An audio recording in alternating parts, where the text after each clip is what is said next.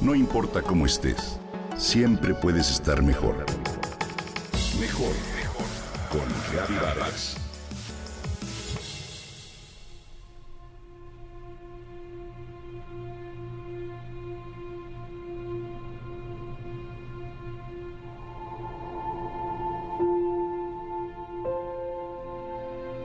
Hay una palabra que en el área profesional evitamos por completo para no ser tachados de cursis y que en el área personal tocamos con pinzas, por temor a mostrarnos vulnerables o sensibleros.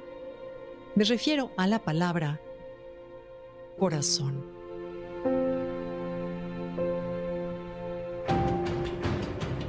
Hablar sobre el corazón se facilita solo cuando nos referimos a él como un órgano, una bomba mecánica, para hacer circular la sangre y el oxígeno en todo el cuerpo.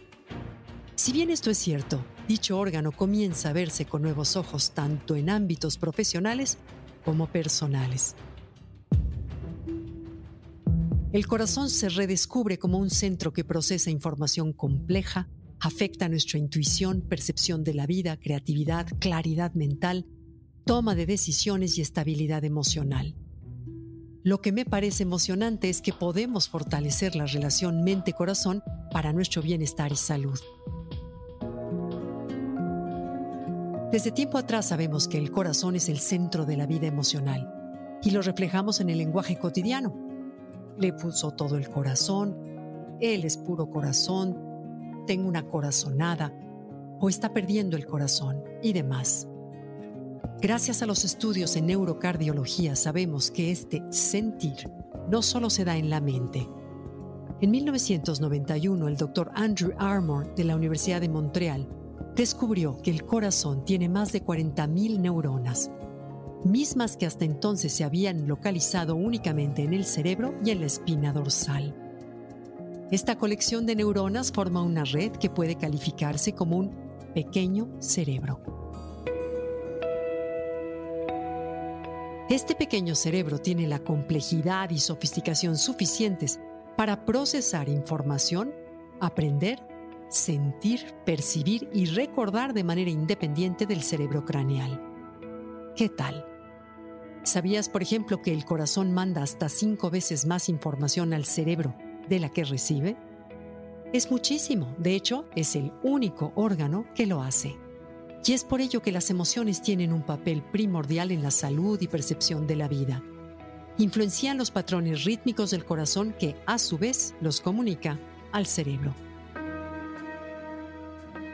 Cuando sientes estrés, enojo, tristeza o frustración, estas emociones causan un patrón caótico, espasmódico e incoherente que secuestra la claridad mental al sincronizarse con las variaciones de ritmo cardíaco y sacar de balance al sistema nervioso.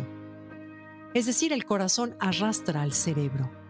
Lo bueno es que por el contrario, cuando es coherente, las células se sumergen en esta señal y se entonan con ella lo que crean el estado óptimo de armonía para la salud y el bienestar.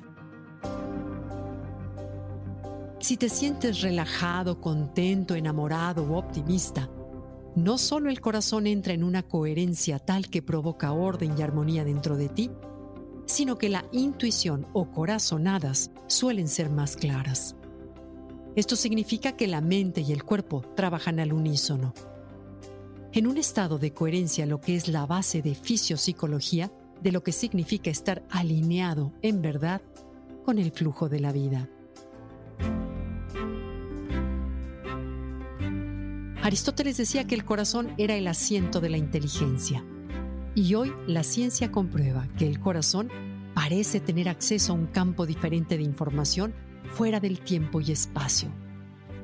Es decir, aquella inteligencia que suele saltarse procesos de pensamiento, a ese saber que no sabemos de dónde viene, pero lo sabemos, y que de poner atención surge del corazón. Podríamos afirmar que el amor del corazón crea un estado de conciencia inteligente. Es por eso que hablar del poder del corazón, causante del principal ritmo regenerador del cuerpo, es tan importante. La calidad de sus patrones rítmicos afecta no solo el cerebro, sino cada célula, cada órgano del cuerpo, las corazonadas como nuestra percepción de la vida. Así que hablemos del corazón.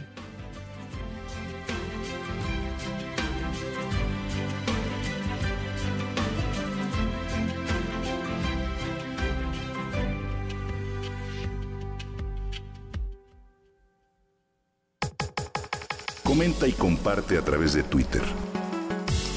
No importa cómo estés, siempre puedes estar mejor. Mejor, mejor, mejor. Con Gaby Vargas.